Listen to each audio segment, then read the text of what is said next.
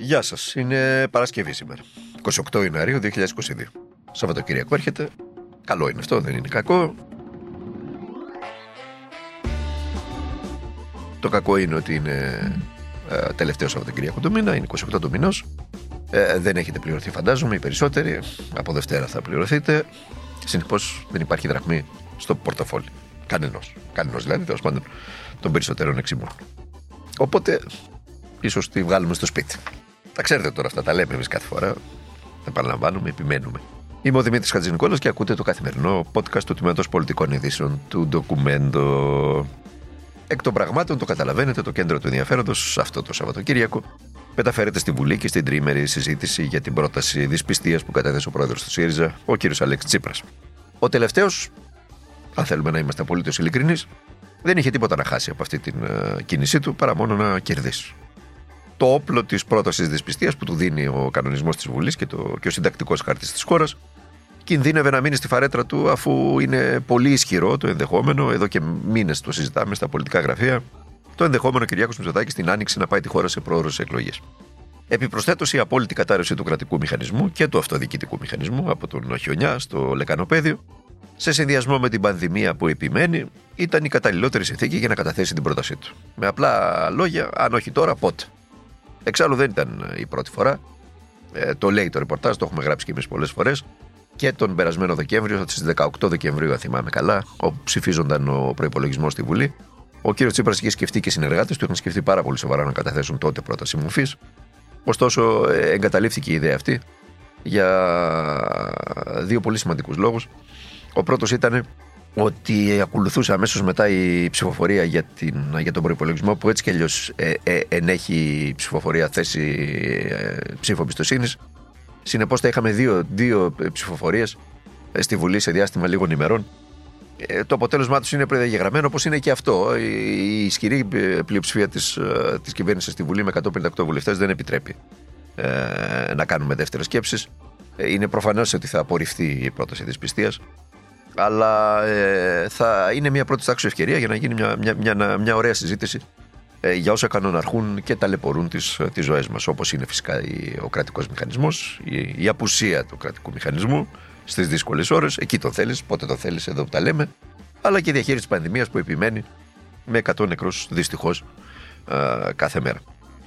Η συζήτηση αυτή στη Βουλή, λοιπόν, εκ των πραγμάτων θα εξελιχθεί σε ένα σφυροκόπημα για το απόλυτο μπάχαλο με το χιονιά στην Αττική, αλλά και σε ένα σφυροκόπημα για τη διαχείριση της πανδημίας από όλες τις πλευρές της Βουλής προς την κυβέρνηση. Έτσι το αντιλαμβάνεστε αυτό.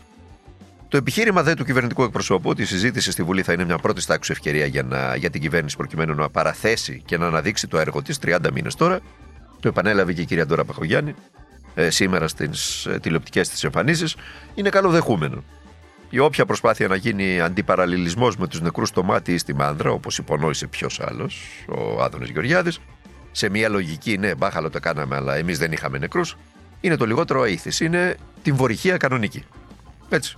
Και για έναν ακόμη λόγο, διότι ο κόσμος γνωρίζει, όποια και είναι η επιλογή του πίσω από τις κάλπες, ότι αποτύχει και μόνο υπάρχουμε σε αυτόν τον τόπο, αποτύχει και μόνο δεν είχαμε θύματα και κυρίως δεν είχαμε θύματα λόγω της έντασης των φαινομένων και όχι φυσικά από την παρέμβαση του κρατικού μηχανισμού και του αυτοδιοικητικού μηχανισμού, οι οποίοι έλαμψαν για μία ακόμη φορά δύο της απουσίας της. Με απλά ελληνικά, ακόμα και να θέλει το καιρικό φαινόμενο να συναντηθεί με τον κρατικό μηχανισμό, δεν θα μπορούσε να το κάνει. Για να εξάγουμε και συμπεράσματα αν όντως κινητοποιήθηκε ή όχι, σε σχέση με την προηγούμενη κινητοποίησή του με την προηγούμενη κυβέρνηση, δεν θα είχε τη δυνατότητα, διότι ο κρατικός μηχανισμός δεν υπήρχε απλά. Πουθενά, κατά τη διάρκεια της Δευτέρα το πρωί, από τις 10 και μετά, πουθενά και τις επόμενες δύο μέρες δεν μπορούσε κάποιος να βρει ένα κρατικό αυτοκίνητο στους δρόμους. Ένα πραγματικά. Έτσι. Κάποια εκφιονυχιστικά βγήκανε την επόμενη μέρα, κυρίως την Τετάρτη. Κάποια λέμε, κάποια. Αν αναζητήσουμε βέβαια το αν το κράτος παρενέβη προληπτικά, αν δηλαδή βγήκανε κάποιες αλατιέρες στον δρόμο, κάποια βιτιοφόρα να ρίξουν στο πεζοδρόμιο αλατόνερο, όπως γίνεται στις υπόλοιπες χώρες της Ευρώπης, για να μην πιάσει πάγο ή κυρίως να μην πιάσει το χιόνι και να μπορεί να φύγει εύκολα, ούτε λόγος να γίνεται, δεν το συζητάμε καν. Τώρα πάντως, για να έρθουμε και στην καθημερινότητα, έτσι, κινδυνεύουμε από βροχές. Ήρθε η ώρα να πνιγούμε. Ο καιρός, σύμφωνα με το δελτίο της Εθνικής Μετεωρολογικής Υπηρεσίας, θα επιδεινωθεί, λέει, από αργά το βράδυ σήμερα. Με το κύμα της κακοκαιρίας να διαρκεί ως το μεσημέρι της Κυριακής. Κύρια χαρακτηρικά θα είναι οι βροχές, οι καταιγίδες στην κεντρική και νότια Ελλάδα. Εδώ δηλαδή, στην Αθήνα, στο Λεκανοπέδιο. Για όσους μας ακούτε από το Λεκανοπέδιο, έτσι. Τις κατά τόπου πυκνές χιονοπτώσεις σε ορεινά, ημιορεινά και τους θυελλώδεις βόρειους ανέμους εντάσσεως 8 και τοπικά 9 μποφόρ. Ο Θεός να μας βοηθήσει δηλαδή, με λίγα λόγια. Δηλαδή ότι το καταλαβαίνετε, το είπαμε και πριν, να προστατευτεί είμαστε, από τύχη υπάρχουμε σε αυτή τη χώρα. Μακάρι να διαψευστούμε και μακάρι ο κρατικός μηχανισμός να μας διαψεύσει και να από εδώ και στο εξής να κάνει όσα οφείλει να κάνει και όσα τον πληρώνουμε εμείς οι πολίτες για να κάνει. Όλο το υπόλοιπο κομμάτι των δρόμων είναι ένα κομμάτι που θα πρέπει να το δούμε. Εγώ είμαι λίγο πιο αιρετικός όλα αυτά. Η ιδέα ότι σε μια τόσο σφοδρή χιονόπτωση είναι δυνατόν να μην έχει πουθενά πρόβλημα στους δρόμους, μου φαίνεται λίγο ανεδαφική. Δεν ξέρω κανένα κράτος να το καταφέρνει καταρχάς. Mm-hmm. Είδαμε τι έγινε στην Τουρκία αμέσως μετά. Είδαμε πριν από 10 μέρες τι έγινε στην Νέα Υόρκη, στη Ουάσιγκτον, σε προηγμένα κράτη, το καλοκαίρι με τις πλημμύρες στη Γερμανία. Υπάρχουν και φαινόμενα φυσικά που είναι πάνω από τα όρια των κρατικών μηχανισμών. Αυτά. Επιλέξαμε το συγκεκριμένο απόσπασμα για να κλείσουμε. Άνευ άλλων σχολείων, να κλείσουμε με το σχόλιο του Αντιπροέδρου της Νέας Δημοκρατίας και του Υπουργού Ανάπτυξης, του κ. Άδωνη Γεωργιάδη. Καταλάβατε τώρα. Και στη Νέα Υόρκη γίνονται αυτά. Και στο Μεγάλο Μήλο κλείνουν οι δρόμοι από χιονοπτώσεις. Και κάποια φυσικά φαινόμενα υπερβαίνουν τον κρατικό μηχανισμό. Μας λέει ο κ. Αντιπρόεδρος. Ο οποίος κρατικός μηχανισμός, να το ξαναπούμε ακόμα μια φορά, έλαμψε δια της απουσίας του. Οπότε δεν χρειάστηκε καν να τον υπερβεί το φυσικό φαινόμενο, δεν το συνάντησε πουθενά.